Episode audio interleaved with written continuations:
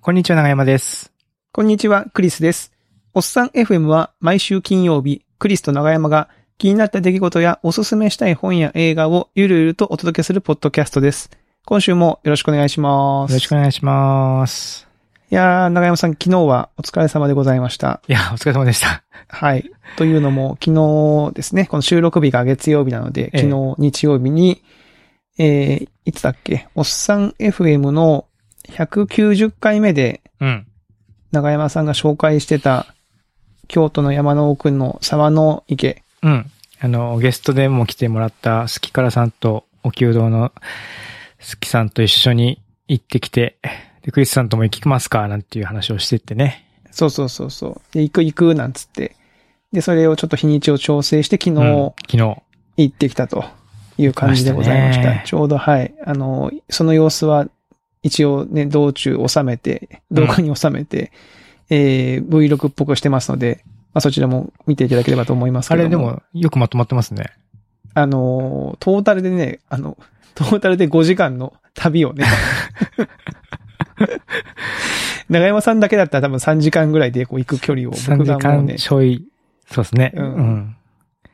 はい。まあ、よく綺麗に、まあまあ、あの、このこの辺かなっていう部分をつまんで編集して20分ぐらいのやつにしてますけど、ちょっとね、音声がね、僕のカメラだったんで、うん、うん。長山さんの方にもちょっと音声の録音、だから音声って大事だなと思って、難しいっすよね、でもね。難しいその自分だけでね、自分の Vlog だけで撮るってなったら自分の音声だけ撮ってればいいけど、会話ってなると急にこうまた難易度が上がりますよね。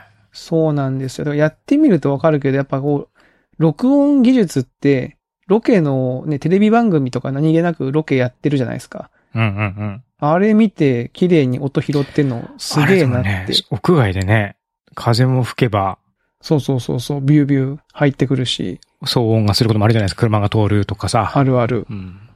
そうねいうのはあんまり気にせずにね、撮れてますからね。すごい。そうなんですよ。で、まあ昨日ね、そのサイクリングで。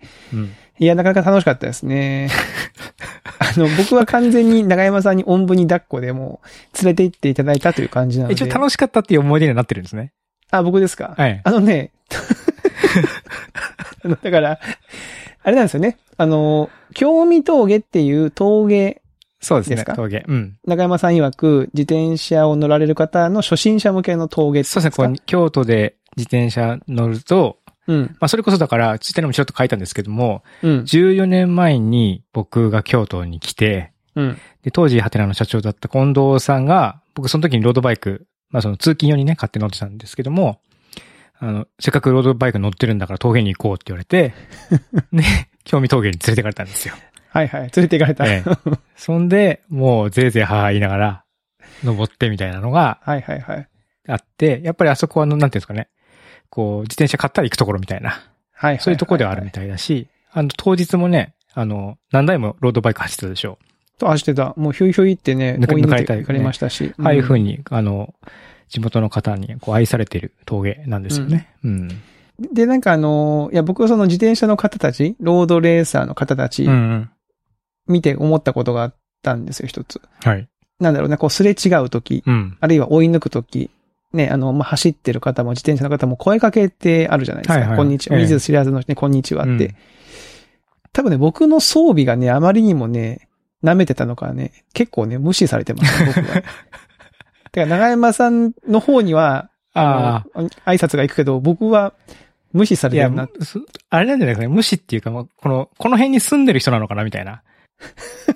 あその、自転車の装備とか、ね。そうそうそうそう。わざわざその、なんていうのこう、サイクリングという、そのはいはいはいはいはい。アクティビティではなく、日常みたいな。だまあ、確かにね。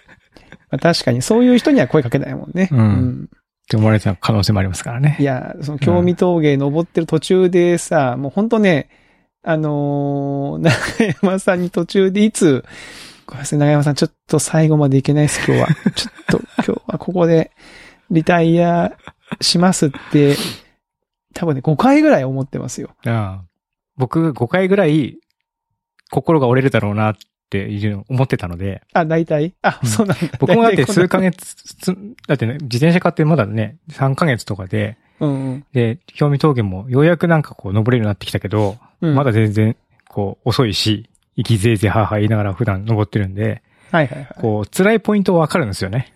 はいはい、はい。全。然、その普通に。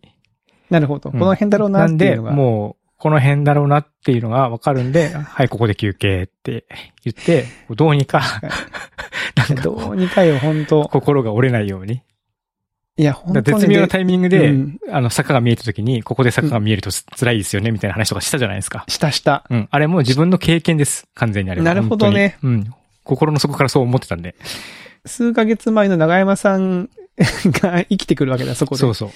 カーブ、なるそほどうね、えっちらおっちら登ってって、あ、あのカーブ曲がったら少し平らになるかなと思って行ったらもっときつい坂出た、みたいになるでしょいや、本当ね、そうなのよ。あの、坂ギャンブルっていうんですか、その、この見えない先曲がっそうたそらうどっちなんだい、みたいな。そのほら、それはまあね、あの、ルート知ってればね、分かってくるんで、まあその時にこう、ね、僕は知った、そうねたまあちょっとだけ知ってるからさ先に始めた分だけ。なんで、まあ、こう、ここで休憩しましょうっていうのはで、そうそ言う。で、まあ僕もその、なんていうの、その、正直、どこで、どこで言おうかと思ったポイントが、まあいくつもあったんですけど、うん。最終、その、興味峠、登り切ったところ、うんうん。そこだなと思ってたんですよ。あなぜなら、僕もねさすがに大学出てるんでわかるんですよ。その下ったらまたそれを登んなきゃいけないってあ、いう。はいはい。大学出てるからね。 そのそうそうそうね。ここだけで登いりいんだ切よねったとこでリタイアしたら、あとは下るだけじゃないですか。うん。同じ道を戻っていけばいいだけだから、そうそうそうそうもう大変さの予測がつくもんね。つくし、もう下,、下るだけだからなと思って。でも、これで逆方向に下ってしまったら、うんまたそれを登んなきゃいけないんじゃないかっていそうう。ね。で、正直思ってたんだけど、まあ、なんか、行くかっつって下り始めたら、なんかあの下りの、なんすか自転車の、あの、こう、体力が回復していく感じ。あれね、うんサウナっぽさがありませんあー、もうダメだ。もう出る。もう、もうこれ以上なんで俺こんな暑い部屋にいなきゃいけないんだみたいなのを汗ボタボタかきながらさ、はいはいはいはいはい、はい。で、誰が先に出んだ、俺が先に出たらみっともねえなとかっていう、こうんう心のなんかメンタル 的なやつもありつつさ、うんうんうんうん。で、水風呂のバサーって入ったらさ、うわ、もう最高じゃんってなるじゃないですか。なる。あれのこう、アクティビティ版みたいな感じだなって思うことがたまにあるんですよね。で、実際ね、まあ、きあの昨日の感じも、うん。もう、まさ下りしくっ坂て感じはですねすごく爽快な感じでしたもんね。めちゃめちゃ気持ちよかったし、あうのん下りのところ。うん。もう永遠に下りが続けばいいと思ってま したもんあの時いや、めっちゃ気持ちいいと思って、もうか、だから気持ちも軽くなるし、その編集してても、基本的に上りは、はっ、はっつってこう、息も切れてるし、なんか喋ってることもよくわかんないんだけ ど、下りは急に饒舌になってさ、なんかさ、そうね。もうなんか喋ってるな喋り出したもんね。いっぱいとう思んって。声のトーンが全然違いましたからねうん全然違うわしか。ります。いや、楽しかったですね。うん、サイクリング。いや、あれが、あれがなかなか、だからあの、そうそう、写真をね、長山さんい行きましたよっていうのを会社でもちょっとしゃ、あの、紹介したんですよ。うんうん。だからあの、え、クリスさん、あの自転車で行ったんですかってやっぱり言われましたよ、ね。ああ、うん。そうですよでね。結構そうそうやっぱそそうだのから、そうだ、聞いてる人って全然わかんないけど、クリスさん、僕はまあマウンテンバイクという山登ったり下ったりする自転車なのはいはいはいで、でも、まあ、長山さんのバイク、自転車も別にその、ロロードとはちょっと違うから。まあちょっと違うんですけども、ただ、ギアの枚数があるんで、はいあはいはい。の、まあ山登り用なんで、めちゃめちゃ軽いんですよ。なんで、こう、ギア下げれば、まあなんか、全然坂道は登れるみたいな感じなんですうんね。うん、うんうん。なんで、まあ遅いけど、登れはするみたいな感じだけど、うんうんうんクリスさんのは、なんだろうな、は速さも、 速い方もしんどいし、登りもね、別にないしね、ギアね。そうう、よ。登りもないした。多分あれでしたよね。一番下のギアか一番上のギアしか使ってないでしょ。多分。僕、う。うんん、一番下か一番上かですよ。どっちか。うん。そういう感じなんで、こう振り切っ、あの自転車のパワーを振り切っちゃってたって感じなんですよね、きっと ね。あー、うんなるほどね。うんうん。いや、そう、そうかも。いや、もう、車体もね、別にその軽いもんじゃないし、そうそうそうタイヤも重いし、で、撮影機材も持ってたでしょ。撮影機材もさ、無駄にアホだからカメラとか持ってっ てさ、クリスさん重装備で来たなと思ってびっくりしたからな。重てえなーと思って。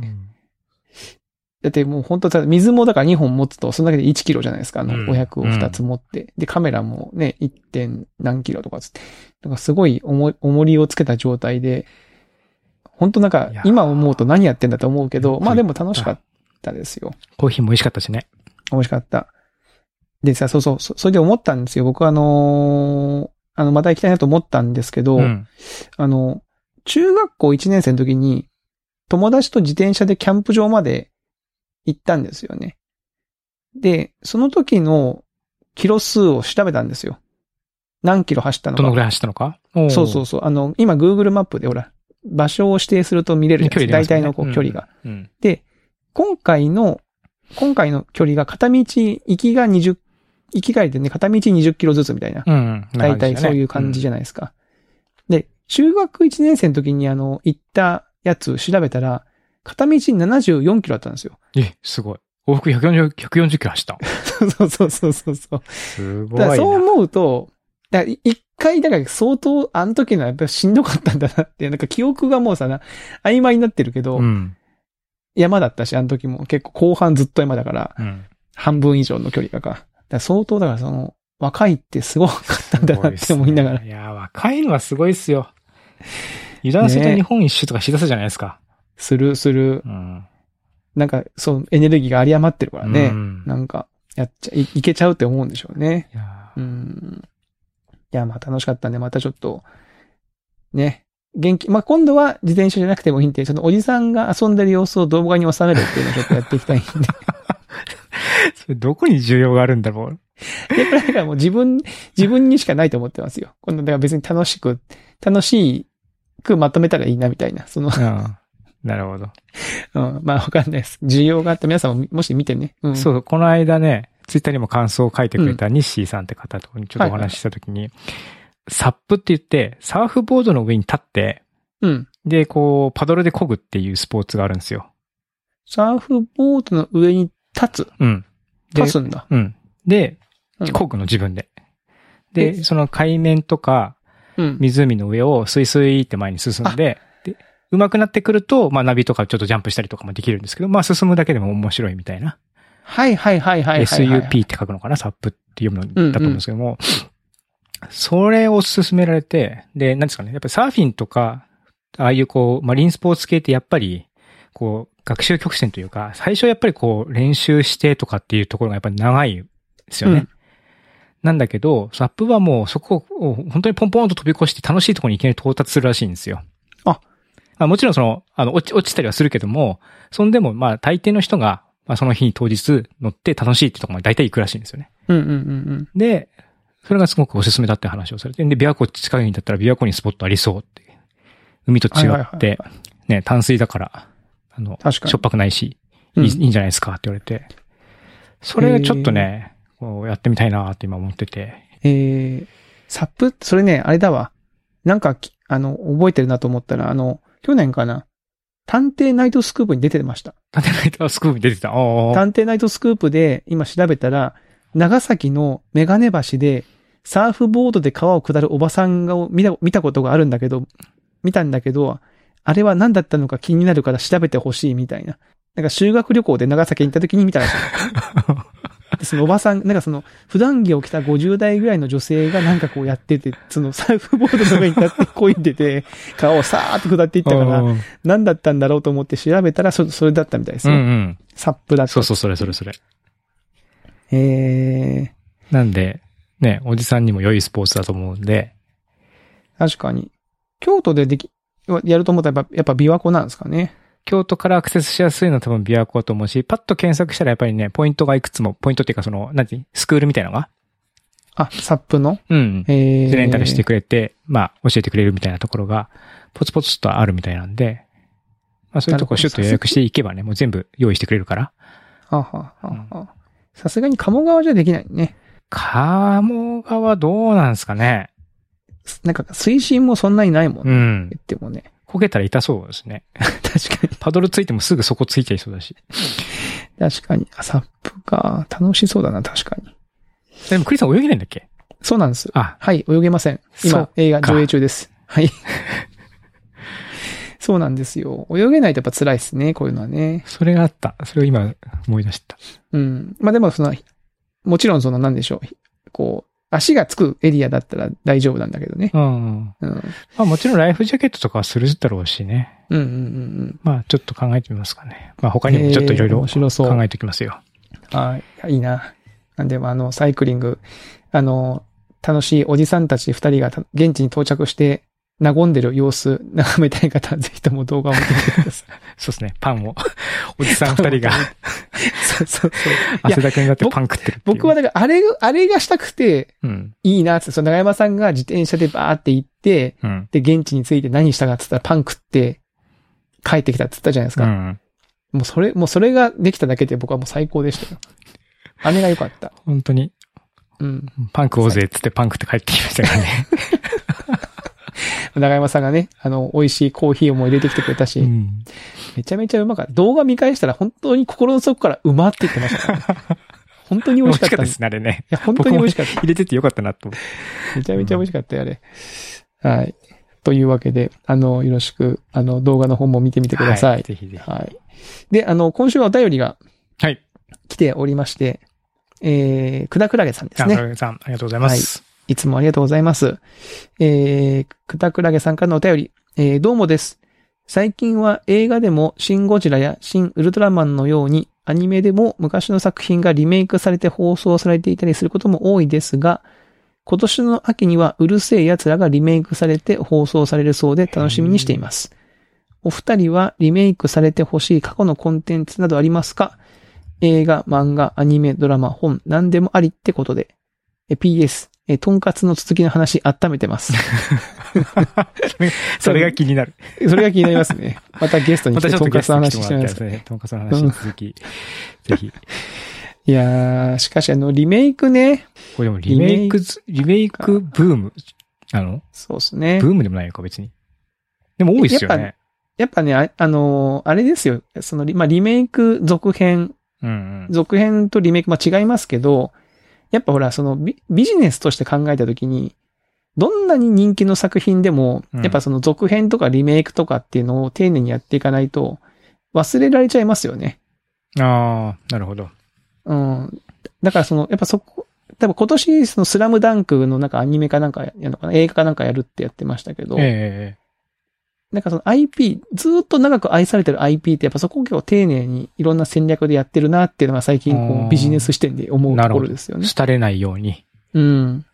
していそくっうていそう、廃れない。ないよううに。んだから逆に言うと僕らが子供の頃に流行ってて、その廃れてしてしまったものって結構やっぱそういうところがうまくいかなかったやつ多いうん。よなと思うんですよね。なるほど。まあ、だから、その、そういう意味では、まあ、リメイクとかね、そういうのあってもいいと思うんですけど、まあうんうんまあ、今回こういう、くだくらげさんこういう質問くれたので、なんかあるかなと思ったんですけど、何ですかあびっくりしの、僕はね、あの、お芝居が好きなんですよ、演劇。演劇、はいはい。だから僕ね、三谷幸喜さんの昔のお芝居をまた再演してほしいなっていう思いがあって、ああ、それはだから、ぶ舞台ってこと舞台、そうそうもそう映画、映画とかじゃなくて。う、うん、映画とかじゃなくて、おーほうほうほ舞台。で、舞台の文化って基本的に脚本があって、ううん。まあ、リメイクっていうか再演、再演だったり、ね、その、もう一回やるときにちょっとこうアレンジが加えられてたりとか。まあ、再演っていうと基本的に前と同じ形でやるのかな。まあ、その脚本をどう解釈してやるかって結構その演出家によって違いますから。うん。で、三谷幸喜さんの昔のやつってめちゃめちゃ面白い作品多いんですよね。まあ、今も面白いですけど、まあ、うん僕が子供の頃に見てたものが、もう一回今の最新のキャストとかでやってもらえるあ、とー、なるほど。その面白いだろうなと思って変えて。そうそうそうそう。変えてもらえると、まあ面白そうだなと思うんで、まうんあ、それこそあの映画化もされてるラジオの時間とか、あと笑いの大学とか、あとそうですね、ショーマストゴーオンっていう映画もあって、あ、あの、お芝居もあって、うん。あの、これは結構ね、あの、テイストが、なんだっけ、あの、ゾンビの映画、カメえーカメララを止める止めな、うん。あれに結構似てますんで、多分、オマージュも入ってるんじゃないかと勝手に思ってますけども。うん。ラジオの時間ってこれ、もともとは舞台だったんですね。もともと舞台です。めちゃめちゃ面白いですよね。舞台でノンストップでやるので、まあ、映画だったらどうしても録画というか、撮影して編集されてるじゃないですか。。はいいはいはい。例えば舞台だと、ラジオの時間ってね、そのラジオブースで生放送が、な生ラジオドラマが始まって、うん。トラブルが起こるのを止めちゃいけないっていう、そういうお話なので、やっぱ生で見ると本当により臨場感があるんですうよね。ん。やっぱ目りそのの前でテ動ンいてるポ、テンポとかそういうのも、やっぱり違うよそうね。そうそうそう、緊迫感みたいな。な。本当にラジオブースなんだって思えるっていうね。あのがあるね。まあ、その辺はまずちょっと自分としては、あのーえー面白い候補としてはあるかなと思いますね。うんー。演劇ときましたか。まあ、演劇は考えやすいかなと思ったんですよね。長山さんなんかありますこの映画とか漫画とか、アニメドラうんマね、み僕たいもこうお便り見てね、な。考えてみたんですけどね。うん。うん。僕が子供の頃に心躍らせて見ていたものがもう一回今ので見れたらいいんだっていうことなのかなと思って、うんうんうん。まあ、そう考えるとやっぱりナイトライダーだなと。あー、イドライダーは確かに。でもナイトライダーなんか、ちそういえばリメイクの話なかったっけと思って、調べたら2020年ぐらいになんかニュースい、なん記事か、リメイクするかもしれないみたいな噂みたいあっなたのをね報道してる記事がやっぱあったんですよ。あったあった。うん。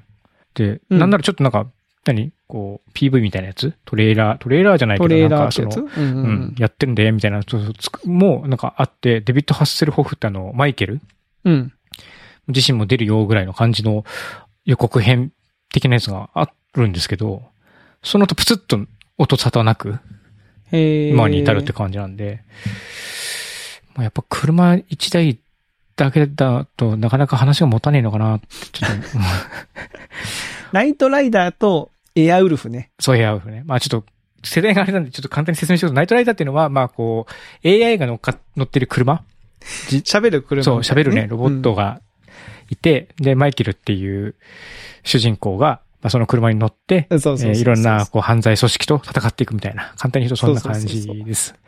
で、ナイト財団っていう財団が、ナイトライダーっていう、か立てつけて、その、キッキットって言うんですね、そのね、車は。KITT。懐かしいな。はナイそうトそうそうそ、うなんだっけ、ナイトインテリジェンス2000。いはい、はい。ナイト2000っていうね。ナイト2000えーえーとあのキキットっていうのが、こう、ロボットがマイケルってとこ喋ってね、いろいろこう、で、なんかまあいろいろ、その、車にもうギミックがついててね、あの、うん悪い奴が助手席に忍び込んでたら、こう、助手席の、あの、天井を開けて、ふ、ふ、そ、外に吹っ飛ばすと かね、そうそういうそれはシーン何のためにつけたんだよって いうさ脱出装置みたいなやつね、あったりとかね、いろいろそう、はいはいはこ、いうで、ボタンを押すとすげえスピードで走り出したりとかね、うんうんうんうんする、スーパーターボみたいなボタンがついてたりとかして、もうんう男の子のね、心をハートくをねすぐりまくる、わしづかみですよ。そうそうそうそうするような、そういうスーパーカーに乗って、悪者を退治するみたいな、そういうお話なんですけども。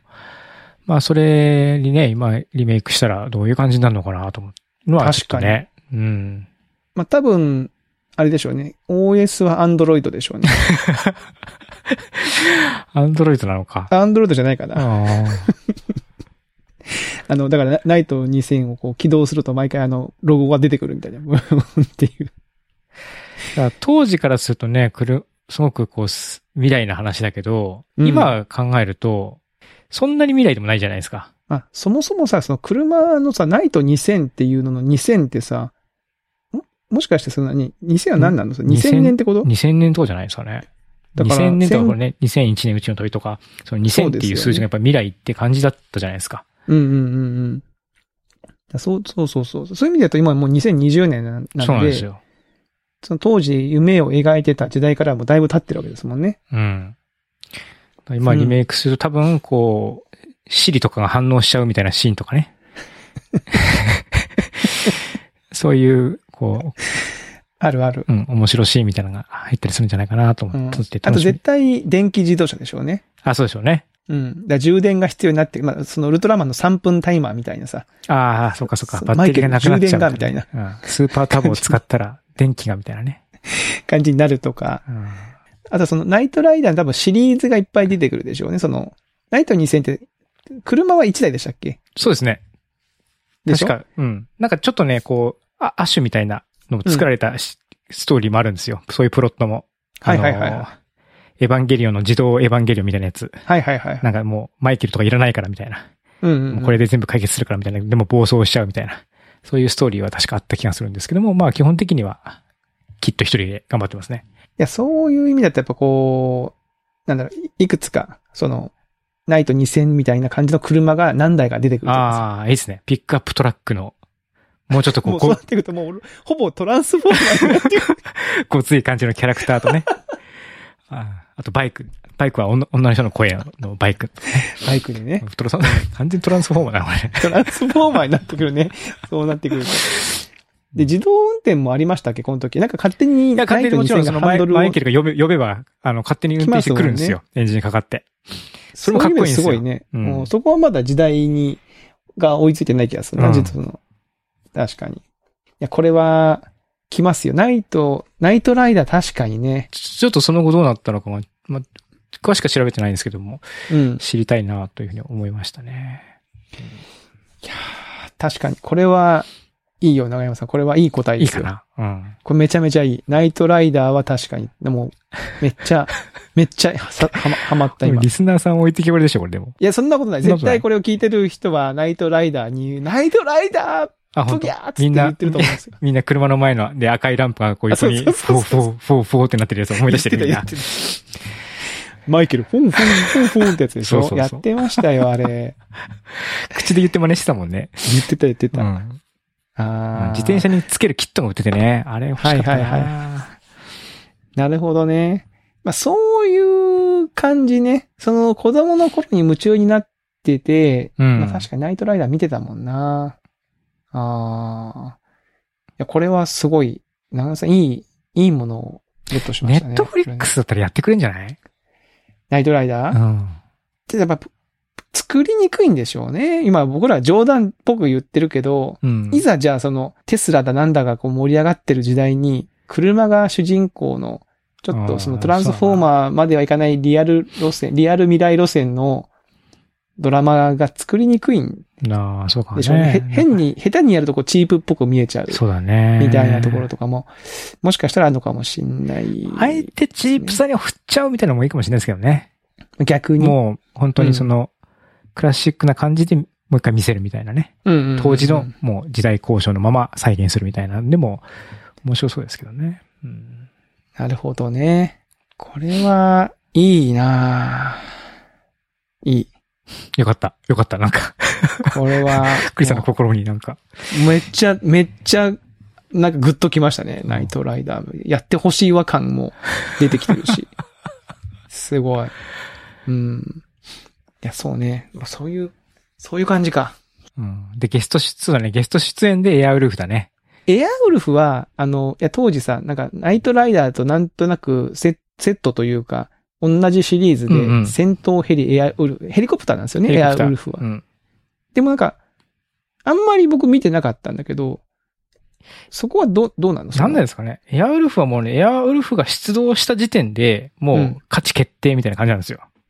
あ、そ、あのヘリコプターがめちゃめちゃ強いんで、そらそうようね。ん。なんか、あ僕の印象で全然細かいとこ覚えてないけど、そういう印象も僕の中で強いんですよ。はいはいはいはい。で、でも、えっと、ナイトライダーは、うんこう、マイケルも結構直上型のすぐカチンとくるようなタイプの人だ し、なんかなんこでう、そんなのがパイロットに選ばれるのかもしれな きいっともうなんんかこう、ね、冷静のように見えて、こう、ちょっとね、抜けてるみたいなとこもあったりとかするし、うんうんうん。こう、そういう二人の関係とか、まあ、車に乗ったからといって、すぐ物語が解決に向かうって感じもないんですよね。なるほうど。はいん。キットに爆弾が仕掛けられちゃって、ない、ね、マイケルが頑張ってそれを取るとかさ、はいはいはい。そうう。いうバリエーションのなんか豊かさが印象に残ってる気がしますね。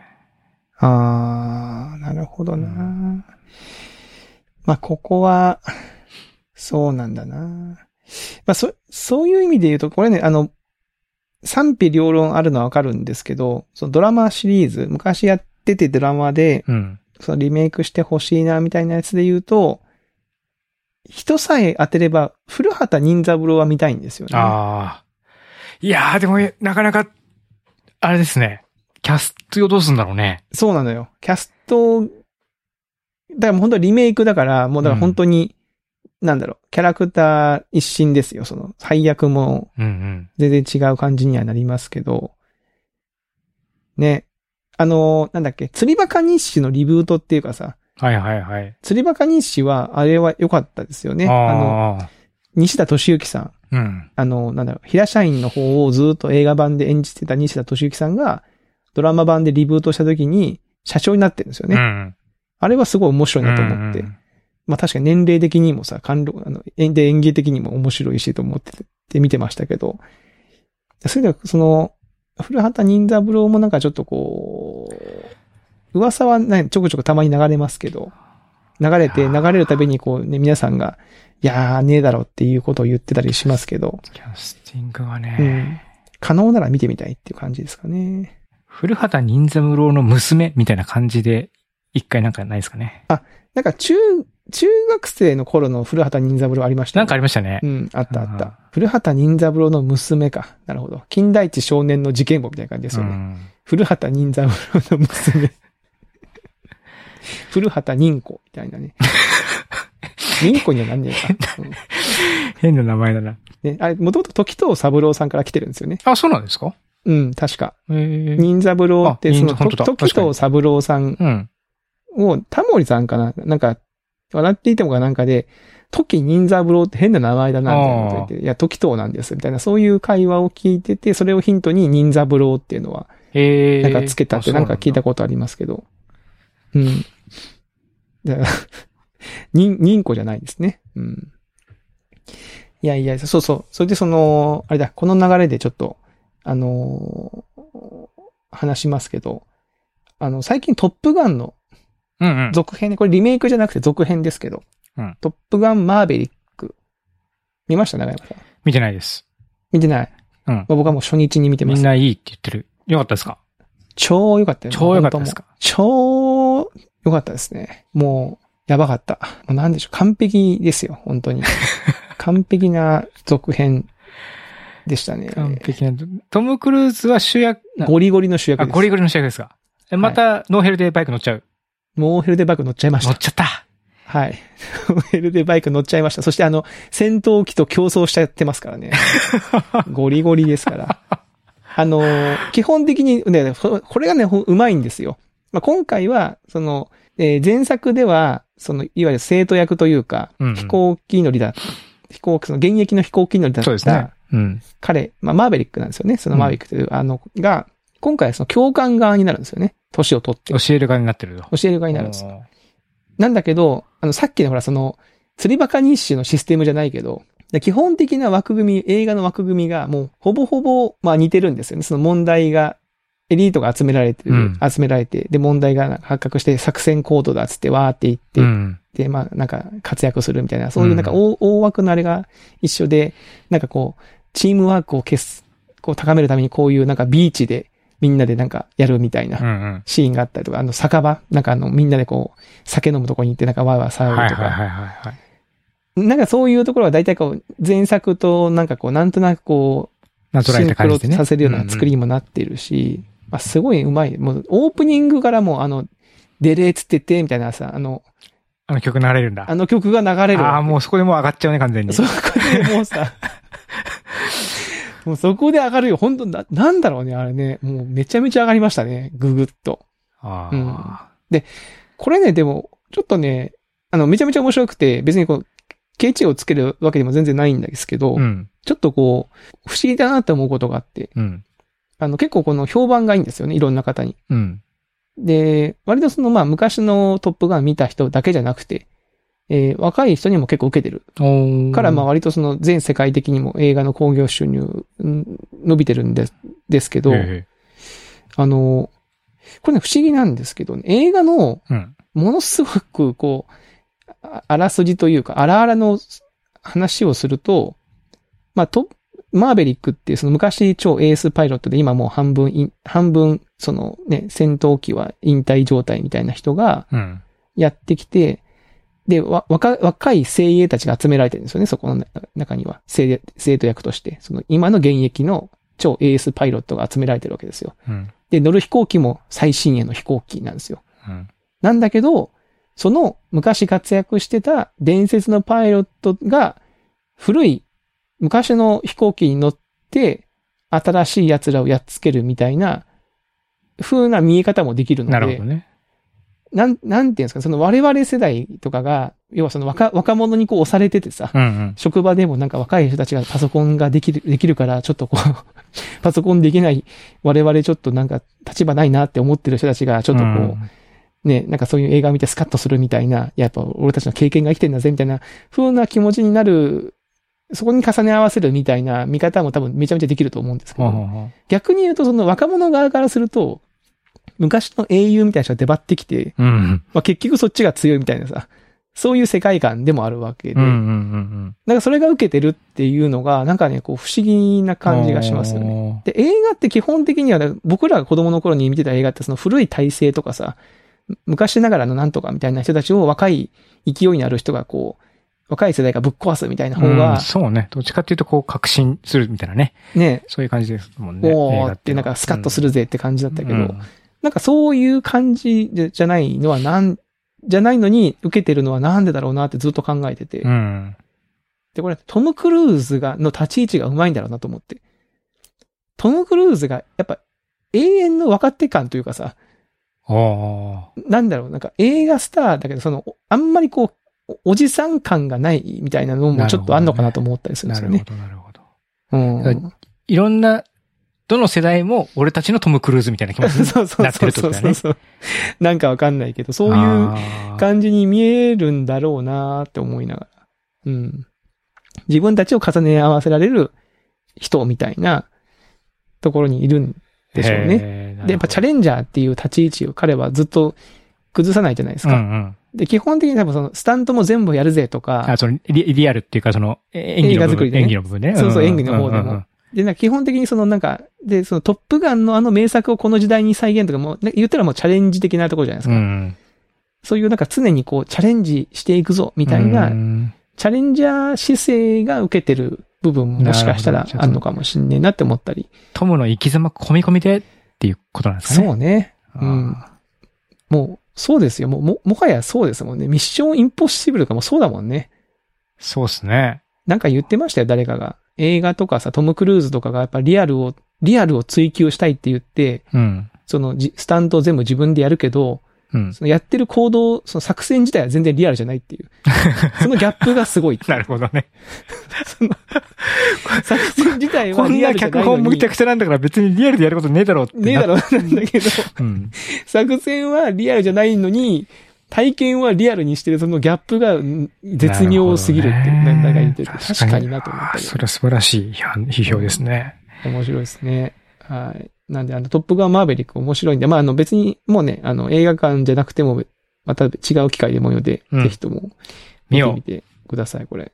あの、我々世代はもう、いいっすよ。もうう。オープニング。グで。正直もう全部見切れなくても、オープニングのその、デデーツテテーっていう、とかレ 見ンジたャら、ーうゾーンを聞きながわーら、ってなったら、もうそれで OK。 そうそう。リハ着見たら、もうそれだけでも満足してもいいかもしれないですね。ああ、いいですね。はい。いやいや、まあ、そんな感じでございました。はい。はい。と言ってたらもういい時間になってきましたかね。は。はいまいし。たね。はい。はい。あの、クラゲさんあのお便りありがとうごあざりいがまとす。うございます。す。はい。引き続き、あの、お便りなど、あの、お待ちしておいます待ので。ちしてます。皆よさんろぜしひくとおもよ願いします。ろしくお願いします。はい。ということで、今週のおっさん FM はこの辺りとさせていただきます。はい。では、また来週お会いしましょう。さよなら。さよなら。